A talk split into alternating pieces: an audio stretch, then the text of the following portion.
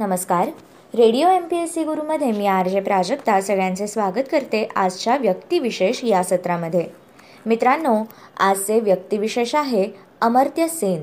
अमर्त्य सेन हे जागतिक कीर्तीचे मानवतावादी बुद्धिप्रामाण्यवादी भारतीय अर्थशास्त्रज्ञ आहेत.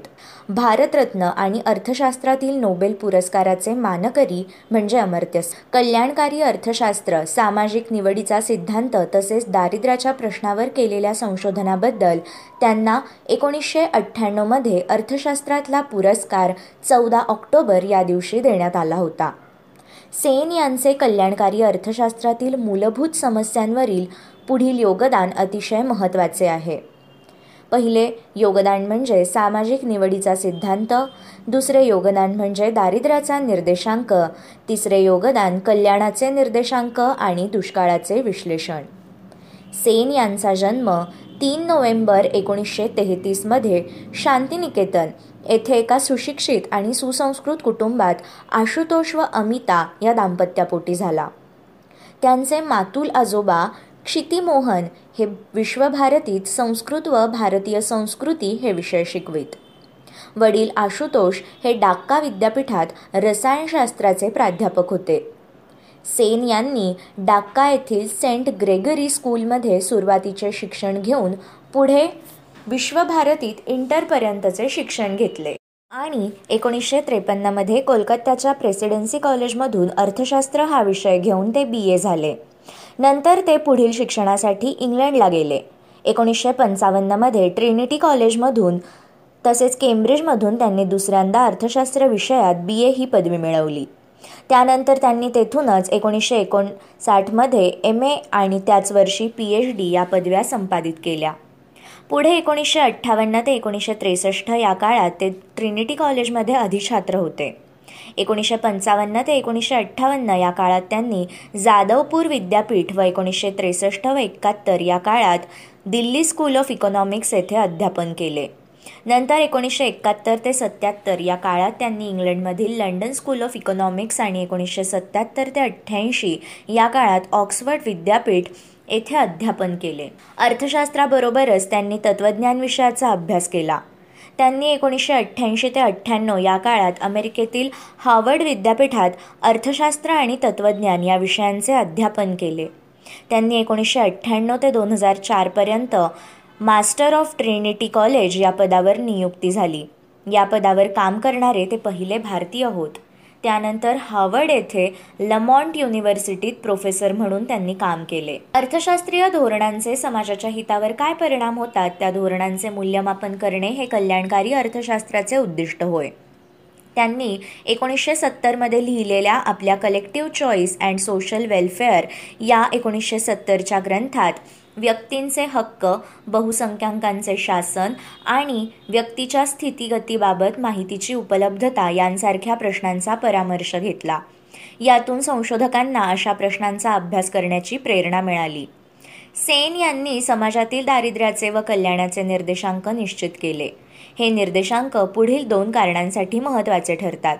पहिले देशातल्या वेगवेगळ्या समाजगटात दारिद्र्याचे प्रमाण किती आहे त्याचे विभाजन कसे आहे त्यात वेळोवेळी कसे आणि कोणते बदल झाले आहेत याचा अभ्यास करण्यासाठी त्यांचा उपयोग होतो. तर दुसरे देशातील दारिद्र्याचे प्रमाण आणि आर्थिक कल्याणाचे प्रमाण यांच्या तुलनेसाठी हे निर्देशांक महत्त्वाचे ठरतात. त्यांनी एकोणीसशे नव्वदमध्ये देशांची क्रमवारी ठरवण्यासाठी तेथील लोकांचे आयुर्मान शिक्षण व उत्पन्न यावर आधारित युनायटेड नेशन्स ह्युमन इंडेक्स ही प्रणाली विकसित केली. सेन यांचा poverty and famines and essay on enlightenment of deprivation हा ग्रंथ एकोणीसशे एक्क्याऐंशीमध्ये प्रसिद्ध झाला.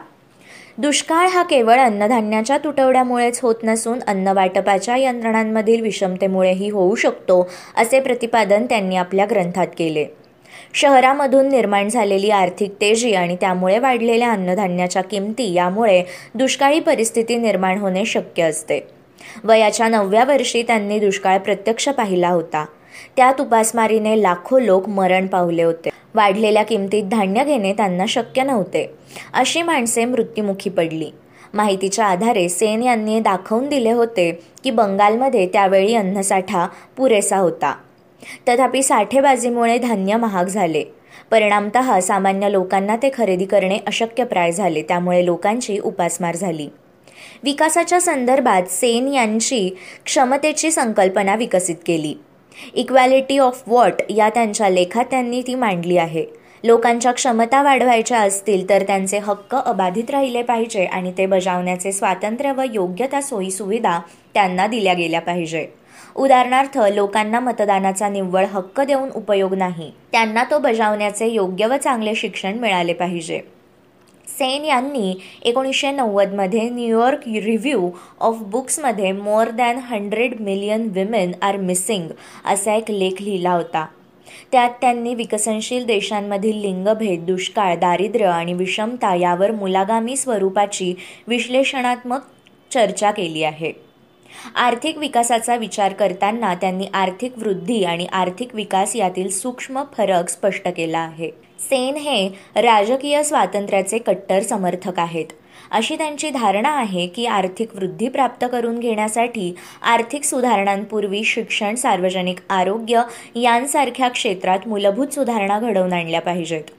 त्यांच्या द ऑर्ग्युमेंटेटिव्ह इंडिया या ग्रंथात भारतीय संस्कृती भारताची ओळख आणि इतिहास या विषयांशी निगडीत असे अनेक मार्मिक लेख समाविष्ट केलेले आहेत.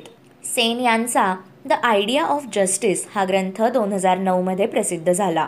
कल्याणकारी अर्थशास्त्र आणि सामाजिक निवडीचा सिद्धांत यावर हा ग्रंथ आधारलेला असला तरी त्यात तात्विक विवेचन आहे.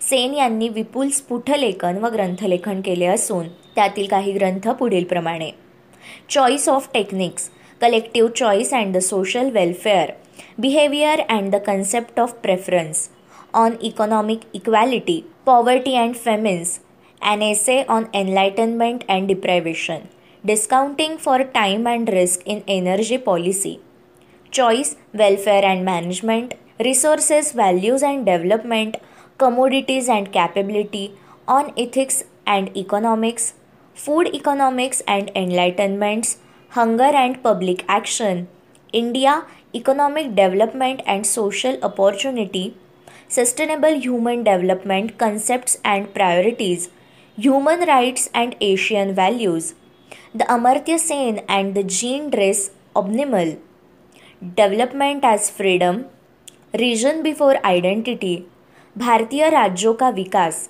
आर्थिक विकास और स्वातंत्र्य अशी अनेक पुस्तके अमर्त्य सेन यांनी लिहिली एड्स सूत्र अनटोल्ड स्टोरीज फ्रॉम इंडिया यामध्ये भारतातील एड्सच्या संकटावरील निबंध याचा समावेश होतो सेन यांनी अनेक सन्माननीय पदे भूषवली. त्यांनी एकोणीसशे चौऱ्याऐंशी साली इकॉनॉमिक सोसायटीचे अध्यक्षपद भूषवले. तसेच द इंटरनॅशनल इकॉनॉमिक असोसिएशनचे ते एकोणीसशे शहाऐंशी ते एकोणनव्वद दरम्यान अध्यक्ष होते. इंडियन इकॉनॉमिक असोसिएशनचे अध्यक्षपद त्यांनी भूषवले आहे. त्याचबरोबर अमेरिकन इकॉनॉमिक असोसिएशनचेही ते अध्यक्ष होते. सेन यांनी कल्याणाच्या अर्थशास्त्राला नवा अर्थ नवी दिशा दिली. त्याला तात्विक नैतिक अधिष्ठान प्राप्त करून दिले. त्यांच्या कार्याचे अनन्यसाधारण महत्त्व लक्षात घेऊन जगातील अनेक विद्यापीठांनी त्यांना सन्माननीय डॉक्टरेट पदव्या दिल्या. नंतर एकोणीसशे नव्याण्णवमध्ये त्यांना सर्वोच्च भारतरत्न हा पुरस्कार प्राप्त झाला. त्याच वर्षी बांगला या देशाने त्यांना आपल्या देशाचे सन्माननीय नागरिकत्व दिले. दोन हजार बारामध्ये अमेरिकेने त्यांना नॅशनल ह्युमॅनिटी मेडल देऊन सन्मानित केले. हा पुरस्कार पहिल्यांदा बिगर अमेरिकन तज्ज्ञाला दिला गेला. त्याचप्रमाणे एकोणीसशे पन्नासपासून जर्मनीकडून दरवर्षी देण्यात येणाऱ्या जर्मन बुक ट्रेडचा दोन हजार वीसचा शांती पुरस्काराचे सेन मानकरी ठरले आहेत वैश्विक न्याय शिक्षण आणि आरोग्य सेवा यामध्ये सामाजिक असमानता नसावी या मुद्द्यावर त्यांनी केलेल्या असामान्य कार्यासाठी ते मानकरी ठरले. सन्मानचिन्ह व पंचवीस हजार युरो म्हणजे सुमारे एकवीस लाख रुपये या स्वरूपात हा पुरस्कार दिला जातो. सेन यांचे एकूण तीन विवाह झाले. त्यांनी एकोणीसशे साठमध्ये वनिता देव या विद्याव्यासंगी लेखिकेबरोबर पहिला विवाह केला. तिच्यापासून त्यांना अंतरा व नंदना या दोन कन्या झाल्या. ते लंडनला अध्यापनास गेल्यानंतर परस्परांच्या संमतीने एकोणीसशे पंच्याहत्तरमध्ये ते विभक्त झाले. त्यानंतर एकोणीसशे अठ्ठ्याहत्तरमध्ये इव्हा कोलोर्नी या जू महिलेबरोबर दुसरा विवाह केला. त्यांना इंद्राणी ही कन्या व कबीर हा मुलगा झाला. पण एकोणीसशे पंच्याऐंशीमध्ये इव्हाचे कर्करोगाने निधन झाले. त्यानंतर त्यांनी एकोणीसशे एक्क्याण्णवमध्ये इमा जॉर्जिना रॉथचाइल्ड या महिलेबरोबर तिसरा विवाह केला. सध्या सेन हे चीनमधील बीजिंग विद्यापीठातील centre of human and economic development स्टडीजचे संचालक आहेत. तसेच पंतप्रधानांच्या global advisory council of overseas इंडियन्सचे ते सदस्य होते. एकोणीस जुलै दोन हजार बारा रोजी त्यांची नालंदा विद्यापीठाचे पहिले कुलगुरू म्हणून निवड करण्यात आली होती. मित्रांनो हे होते व्यक्तिविशेष अमर्त्य सेन. पुढील व्यक्तिविशेष आहे बहादूर शहा पहिला. हा एक मुघल सम्राट होता. औरंगजेबाच्या मृत्यूनंतर त्याचा मुलगा म्हणून तो सतराशे सातमध्ये मुघल साम्राज्याच्या गादीवर बसला. त्याने इसवी सन सतराशे सात ते इसवी सन सतराशे बारा दरम्यान भारतावर राज्य केले. यालाच मुअज्जम किंवा शहा आलम पहिला या नावांनीही ओळखले जाते. औरंगजेबाच्या मृत्यूनंतर मुअज्जम आणि औरंगजेबाचा दुसरा मुलगा मोहम्मद आझम यांच्यात सामुगडजवळील जाजाऊ येथे लढाई होऊन त्यात मुअज्जम यशस्वी ठरला. यानंतर आपण बघणार आहोत व्यक्तिविशेष र धो कर्वे अर्थात रघुनाथ धोंडो कर्वे. समाज स्वास्थ्यासाठी संतती नियमन आणि लैंगिक शिक्षण यासंबंधी बुद्धिवाती विचार प्रवर्तन व प्रत्यक्ष कार्य करणारे भारतातील एक आद्य विचारवंत म्हणजे रघुनाथ धोंडो कर्वे. यांचा जन्म चौदा जानेवारी अठराशे ब्याऐंशी रोजी मुरुड या गावी झाला. महर्षी धोंडो केशव कर्वे यांचे ते ज्येष्ठ पुत्र होत. मॅट्रिक परीक्षेत मुंबई राज्यात सर्वप्रथम आल्यानंतर त्यांनी फर्ग्युसन महाविद्यालयातून एकोणीसशे तीन साली बी ए केले. एकोणीसशे सहामध्ये अध्यापनाची पदविका त्यांनी घेतली. त्यानंतर गणित विषयात एम ए ही पदवी घेतली. तसेच पॅरिस येथील फ्रेंच अकादमीची त्यांना पदवी प्राप्त होती. त्यांनी Elphinstone college Mumbai Karnataka college Dharwad Deccan college Pune Gujarat college Ahmedabad Wilson college Mumbai या महाविद्यालयांमध्ये गणिताचे प्राध्यापक म्हणून नोकरी केली. त्यांचे क्रांतिकारक विचार व बाणेदार स्वभाव यामुळे त्यांच्या नोकरीत सतत अस्थिरता राहील. याशिवाय त्यांना इतरही काही व्यवसाय करावे लागले. ती नियमनाचे केंद्र ते एकोणीसशे एकवीसपासून आपली पत्नी मालतीबाई यांच्या सहकार्याने चालवित होते. लैंगिक शिक्षण संतती नियमन या महत्त्वाच्या विषयांबरोबर इतरही सामाजिक व सांस्कृतिक विषयांकडे वैज्ञानिक व चिकित्सक दृष्टीने पाहून समाजाला ती दृष्टी प्राप्त व्हावी यासाठी कर्वे आमरण प्रयत्नशील राहिले. त्यांच्या मते संतती नियमनाचे व्यापक उद्दिष्ट सामाजिक स्वास्थ्याचे असून ते निकोप स्त्री पुरुष संबंधांवर अधिष्ठित असते. आधुनिक दृष्टीने व बुद्धिप्रामाण्याच्या कसोटीवर योग्य ठरणाऱ्या लोकशिक्षणाचा त्यांनी पुरस्कार केला. या हेतूने त्यांनी समाज स्वास्थ्य हे मासिक पंधरा जुलै एकोणीसशे सत्तावीस ते पंधरा नोव्हेंबर एकोणीसशे त्रेपन्न या कालावधीत चालवले. ज्या गोष्टींची माहिती होणे समाजाच्या व व्यक्तीच्या हिताच्या दृष्टीने आवश्यक आहे माहिती निर्धारपूर्वक पुढे आलीच पाहिजे अशी त्यांची भूमिका होती. यासाठी त्यांनी एकोणीसशे तेवीसमध्ये संतती नियमन विचार आचार आणि एकोणीसशे सत्तावीसमध्ये गुप्तरोगांपासून बचाव ही पुस्तके लिहिली. त्याचप्रमाणे वेशाव्यवसाय आधुनिक आहारशास्त्र आधुनिक कामशास्त्र अशी इतर काही शास्त्रीय विषयांचे विवरण करणारी पुस्तके लिहिली. पॅरिसच्या परी व तेरा गोष्टी हे त्यांचे ललित साहित्य उपलब्ध आहे. त्यांना रंगभूमीचेही अत्यंत आकर्षण होते. गुरुबाजी व न्यायाचा शोध हे चारंगी संगीत नाटक त्यांचे निदर्शक होय. मुंबई येथे त्यांचे निधन झाले. आगारकरांनंतर प्रखर बुद्धिवादाचा निर्भयपणे व कोणतीही तडजोड न करता पुरस्कार करणारा मराठी विचारवंत म्हणून र. धो. कर्व्यांचेच नाव घ्यावे लागते. त्यांच्या आचरणात जी नेकी होती ती त्यांच्या विचारातही होती आणि तिचेच प्रतिबिंब त्यांच्या स्वच्छ पारदर्शक अनलंकृत शैलीत पडलेले आढळते. एक उत्कृष्ट गद्यलेखक म्हणूनही र. धो. कर्वे यांची आठवण कायम राहील. मित्रांनो हे होते व्यक्तिविशेष र धो हो कर्वे. अशाच माहितीपूर्ण व्यक्तिविशेषांसाठी stay tuned to radio M P S C Guru आमच्या कार्यक्रमाच्या फीडबॅकसाठी तुम्ही आम्हाला व्हॉट्सॲपवर मेसेज करू शकता. त्यासाठी आमचा व्हॉट्सॲप नंबर आहे eight six nine eight eight six nine eight eight zero अर्थात शहाऐंशी अठ्ठ्याण्णव शहाऐंशी अठ्ठ्याण्णव ऐंशी. मित्रांनो ऐकत रहा radio M P S C Guru spreading the knowledge powered by Spectrum Academy नमस्कार विद्यार्थी मित्रांनो radio M P S C गुरुमध्ये मी आर जे प्रिया पुन्हा एकदा तुम्हा सगळ्यांचं मनापासून स्वागत करते. काय मग विद्यार्थी मित्रांनो radio M P S C Guru तुम्ही ऐकतच असाल. आणि मला खात्री आहे की आमचा हा रेडिओ तुम्हाला आवडतो. कारण तुम्हाला हवी असणारी माहिती ही तुम्हाला हवी तेव्हा मिळू शकते. आणि सगळ्यात महत्त्वाचं म्हणजे तुम्ही ही माहिती चालता बोलता फिरता कुठेही ऐकू शकता. मग विद्यार्थी मित्रांनो आजच्या या व्यक्तिविशेष या सत्रात आपण एका आणखी महत्त्वाच्या व्यक्तीविषयी जाणून घेणार आहोत. कोण आहे ती व्यक्ती? मित्रांनो सगळ्यात महत्त्वाचं म्हणजे अशा काही व्यक्ती ज्या इतिहासात अजर अमर झाल्या आहेत. त्याच व्यक्तींची जीवनगाथा आपण या सत्रात जाणून घेत असतो. देशाच्या सुरक्षेसाठी चोवीस तास सीमेवर करडी नजर ठेवणाऱ्या भारतीय सैनिकांच्या शौर्याच्या कथा तुम्हाला ठाऊकच आहेत. मातृभूमीच्या रक्षणासाठी सदैव तत्पर असणाऱ्या जवानांनी कित्येकदा आपल्या अतुलनीय शौर्याचं दर्शन घडवलं आहे. मग विद्यार्थी मित्रांनो यावरून तुम्हाला अंदाज आलाच असेल की आज आपण अशाच एका सैनिकाविषयी जो मातृभूमीचं रक्षण करता करता अमर झाला अशा एका व्यक्तीविषयी जाणून घेणार आहोत. विद्यार्थी मित्रांनो या व्यक्तीविषयी सांगायचं झाल्यास सर्वात कमी वयात या व्यक्तीला परमवीर चक्र मिळालेलं आहे. कोण आहे ही व्यक्ती? तर त्या व्यक्तीचं नाव आहे अरुण खेत्रपाल. अरुण खेत्रपाल हे भारतीय सैन्यातील अधिकारी होते. सेकंड लेफ्टनंट या पदावर ते भारतीय सैन्यात होते. एकोणीसशे एकाहत्तरच्या भारत पाकिस्तान युद्धातील बसंतरच्या लढाईमधील दाखवलेल्या शौर्याबद्दल त्यांना परमवीर चक्र हा भारताचा सर्वोच्च लष्करी बहुमान मरणोत्तर दिला गेला. अरुण खेत्रपाल यांचा जन्म चौदा ऑक्टोबर एकोणीसशे पन्नास रोजी पुण्यात झाला.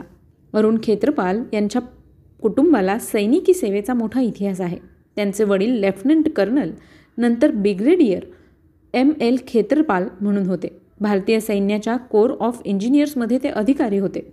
अरुण खेत्रपाल यांनी एकोणीसशे सदुसष्टमध्ये राष्ट्रीय संरक्षण प्रबोधिनीमध्ये म्हणजेच एन डी एमध्ये प्रवेश घेतला. तेथून उत्तीर्ण झाल्यानंतर त्यांनी भारतीय सैनिकी अकादमीमध्ये प्रवेश घेतला. जून एकोणीसशे एकाहत्तरमध्ये त्यांना सतरा पुणा हॉर्सेसमध्ये तैनात केले गेले. विद्यार्थी मित्रांनो यानंतर ज्यावेळेला त्यांनी भारतीय सैन्यात प्रवेश केला त्यावेळेला बसंतरच्या लढाईमध्ये ते सहभागी झाले. दोन हजार एक सालची गोष्ट. जेव्हा पाकिस्तान आणि भारत या दोन देशांदरम्यान लोकांचे येणे जाणे चालू झाले होते तेव्हा एक्क्याऐंशी वर्षाच्या निवृत्त ब्रिगेडियर एम एल खेत्रपाल यांच्याजवळ पाकिस्तानच्या एका ब्रिगेडियरचा संदेश आला. तो पाकिस्तानी अधिकारी भारताच्या ह्या निवृत्त ब्रिगेडियरला वारंवार पाकिस्तानात येण्याचं निमंत्रण पाठवत होता. पाकिस्तानात येऊन काही वेळ राहण्याची विनंती करत होता. ब्रिगेडियर खेत्रपाल यांनी बराच काळ त्यांच्या ह्या निमंत्रणाकडे दुर्लक्ष केलं. पण काही दिवसांनी त्यांनी ह्या पाकिस्तानी अधिकाऱ्याला भेटण्याचा निश्चय केला. ब्रिगेडियर खेत्रपाल यांची अशी इच्छा होती की एकदा तरी पाकिस्तानातील सरगोधा येथील त्यांच्या वडिलोपार्जित घराला बघावं. लाहोर येथे राहणारं ब्रिगेडियर ख्वाजा मोहम्मद नसीर यांनी खेत्रपाल यांच्या विजा आणि इतर कागदपत्रांची व्यवस्था केली. नसीर यांचं संपूर्ण कुटुंब नोकरचाकर या सर्वांनी ब्रिगेडियर खेत्रपाल यांचं स्वागत केलं. त्यांनी खेत्रपाल यांना कुठल्याही प्रकारची कमी होऊ दिली नाही. तीन दिवस खेत्रपाल तिथे राहिले. त्या तीन दिवसांमुळे खेत्रपाल आणि नसीर यांच्यात एक आपुलकीचं नातं बनलं. पण खेत्रपाल यांना एक गोष्ट अजून सतावत होती ती म्हणजे एक पाकिस्तानी अधिकारी त्यांना एवढा मान सन्मान आणि प्रेम का देत आहे? जेव्हा खेत्रपाल यांची परतायची वेळ आली तेव्हा ब्रिगेडियर नसीर यांनी खेत्रपाल यांना म्हटले की सर एक गोष्ट आहे जी खूप वर्षांपासून मला तुम्हाला सांगायची होती. पण मी कसं सांगू हे मला कळत नाही. तुमची सेवा करण्याची संधी मिळाली यासाठी मी स्वतःला नशीबवान समजतो पण त्यामुळे आता मला हे सांगताना आणखीन त्रास होत आहे की अरुण यांची हत्या माझ्या हातूनच झाली होती. अरुण म्हणजेच सेकंड लेफ्टनंट अरुण खेत्रपाल भारताचा सर्वात कमी वयाचा परमवीर चक्र विजेता अधिकारी. एकोणीसशे एकाहत्तरच्या या युद्धात बसंतर लढ्यात पाकिस्तानजवळ पाच बटालियन होत्या आणि भारताजवळ केवळ तीन. त्यावेळी तीन टँकसोबत सतरा पुणा हॉर्सच्या सेकंड लेफ्टनंट अरुण खेत्रपाल यांना समोरून येणाऱ्या पाकिस्तानी तेरा लान्सर्सच्या पॅटर्न टँक्सना रोखण्याची जबाबदारी सोपवण्यात आली. हा एकवीस वर्षांचा तरुण सैनिक समोरून येणाऱ्या स्क्वाड्रनशी लढला. त्याने पाकिस्तानचे दहा टँक्स नष्ट केले. यामुळे पाकिस्तानी सेनेचं खच्चीकरण झालं आणि समोर येण्याआधीच त्यांनी दुसऱ्या बटालियनची मदत मागितली. अरुण खेत्रपाल यांनी जो शेवटचा टँक नष्ट केला तो त्यांच्यापासून शंभर मीटरहून कमी अंतरावर होता. शत्रूच्या हल्ल्यामुळे अरुण यांच्या टँकमध्ये आग लागली. सेनेने त्यांना टँक सोडण्याचा आदेश दिला पण खेत्रपाल यांनी रेडिओवर अधिकाऱ्यांना म्हटलं की सर माझी गन अजूनही चालत आहे आणि जोपर्यंत माझी गन चालत राहील तोपर्यंत मी फायरिंग करत राहील. हे अरुणचे शेवटचे शब्द होते. त्यानंतर टँकमध्ये लागलेल्या आगीत त्यांची प्राणज मावळली आणि त्यांना वीरगती प्राप्त झाली. ब्रिगेडियर नसीद यांनी अरुणच्या वडिलांना म्हणजेच ब्रिगेडियर खेत्रपाल यांना सांगितले होते की ते दोघेही एकमेकांवर फायरिंग करत होते. दोघांमधून कोणीही एक वाचू शकत होता. ते तर नसीरचं नशीब होतं म्हणून ते वाचले. अरुण खेत्रपाल हे सैन्यात गेल्यानंतर केवळ सहाच महिन्यात पाकिस्ताननं भारतावर आक्रमण केलं होतं. तीच ही बसंतरची लढाई. त्यावेळी सतरा पुणा हॉर्सेसला रेजिमेंटला सत्तेचाळीसाव्या इन्फंट्री ब्रिगेडसमोर सीमेवर पाठवण्यात आले. तेथे त्यांना बसंतर नदीवरील पुलावर ताबा मिळवण्याचा हुकूम मिळाला.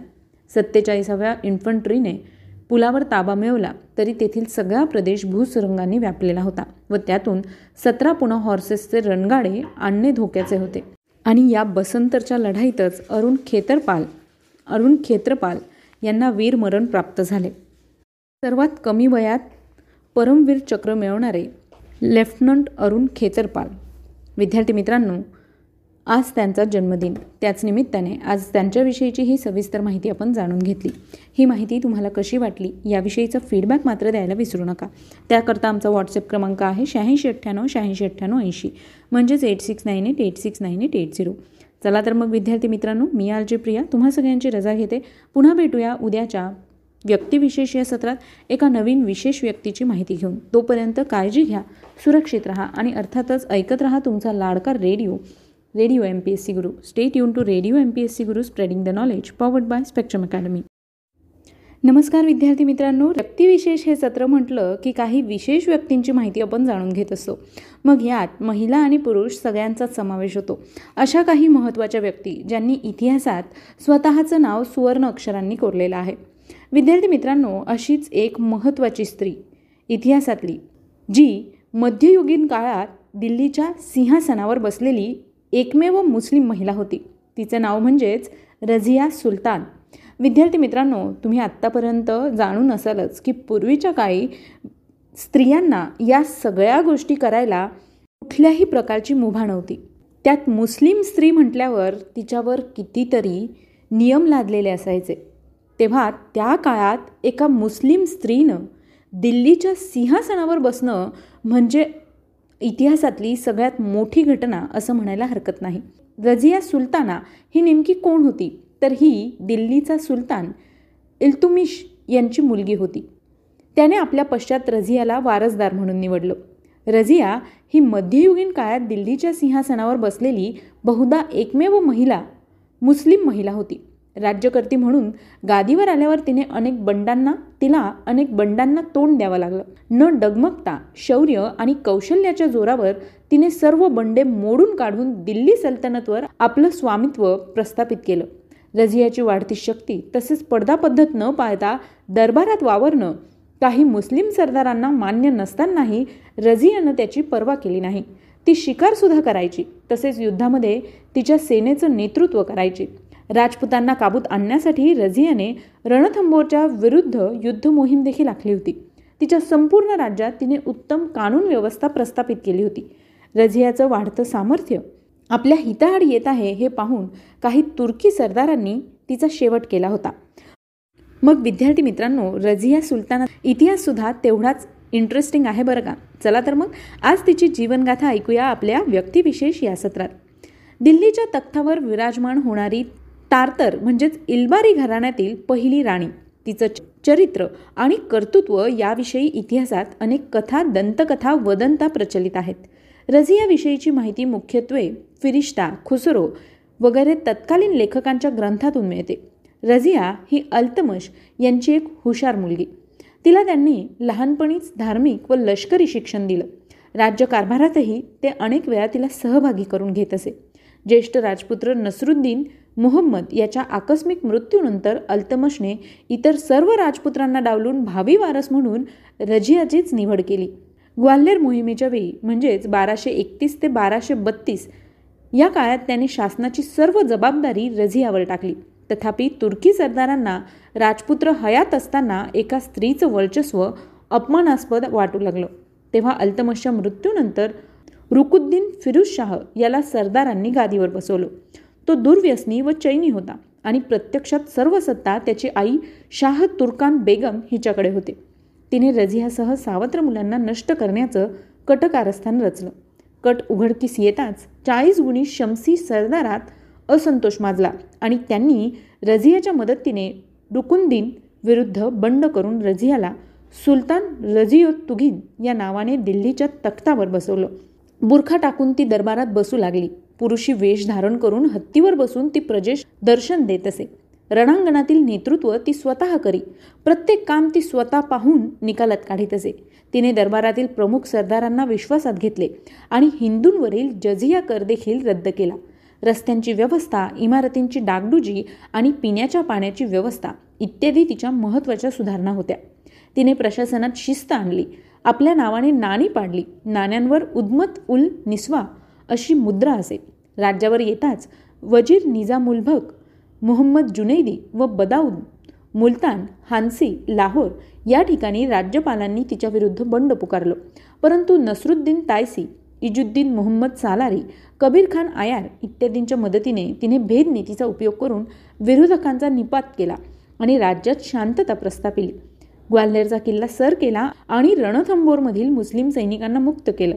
तुर्की सरदारांचं वर्चस्व कमी करण्याच्या उद्देशाने जमालुद्दीन याकूत नावाच्या ॲबिसिनियन गुलामाला शाही तबेल्याचे अमीर उल उम्र हे प्रमुख पद त्यांना दिले गेले. त्यास अनेक अधिकार देण्यात आले. याशिवाय विश्वासातील सेवकांना उच्च पदे दिली गेली. परिणामत शमसी सरदारांना एका स्त्रीचं वर्चस्व अपमानास्पद वाटू लागलं. काही विश्वासू अमीरही तिच्या विरोधात गेले. लाहोरच्या कबीर खान आयार याने बंडाचं निशाण उभारलं. भंतेडाच्या मलिक आल्तुनियाने सम्राज्ञी पदालाच आव्हान दिलं. त्यांच्याशी मुकाबला करण्यासाठी तिने पराक्रमाची शर्थ केली. परंतु तंबूतच तुर्की सरदारांनी जमालुद्दीन याकूतला ठार केले. त्याच्या मृत्यूने ती खचली. तिचा पराभव होऊन तिला तुरुंगात टाकण्यात आले. दरम्यान तिचा सावत्र भाऊ बेहरमशाह याच दिल्लीचं सुलतानपद देण्यात आलं. तेव्हा तिने अल्तुनियाशी संगणमत करून त्याच्याशी लग्न केले आणि उभयंतांनी गख्खर जाट व भाडोत्री सैन्य घेऊन दिल्लीकडे आगेकूच केली. जलालुद्दीन बलबन याने दिल्ली कटेहर मार्गावरील कैथलच्या युद्धात त्यांचा पराभव केला. आल्तुनिया व ती पळून जात असताना अज्ञात इसमांनी त्यांचा वध केला. तिने चोख कारभार केला. खुसरोच्या मते तिच्या हातून क्षुल्लकशीही चूक घडली नाही. विद्यार्थी मित्रांनो आज रझिया सुलताना यांचा स्मृतिदिन त्याच निमित्ताने आपण त्यांच्याविषयीची ही माहिती जाणून घेतली. आजसुद्धा दिल्लीमध्ये तिचे थडगे आहे. जुन्या दिल्लीमध्ये बुलबुली खाना नावाने ते प्रसिद्ध आहे. विद्यार्थी मित्रांनो मध्ययुगीन काळातली दिल्लीच्या तख्तावर विराजमान हो एक कर्तबगार शूर युद्धकौशल्यात पारंगत असलेली ही राणी. ही राणी आज इतिहासाच्या सुवर्ण पानांमध्ये अमर झाली आहे. विद्यार्थी मित्रांनो ही माहिती तुम्हाला कशी वाटली ते आम्हाला नक्की कळवा. त्यासाठीचा आमचा व्हॉट्सअप क्रमांक आहे शहाऐंशी अठ्ठ्याण्णव शहाऐंशी अठ्ठ्याण्णव ऐंशी. म्हणजेच eight six nine eight eight six nine eight eight zero चला तर मग विद्यार्थी मित्रांनो मी आर जे प्रिया तुम्हा सगळ्यांची रजा घेते. पुन्हा भेटूया उद्याच्या व्यक्तिविशेष या सत्रात. तोपर्यंत ऐकत राहा तुमचा लाडका. चालता फिरता इंटरनेट रेडिओ म्हणजेच radio M P S C Guru stay युन to radio M P S C Guru spreading the knowledge powered by Spectrum Academy आता अभ्यास झाला सोपा रेडिओ एम पी एस गुरुसोबत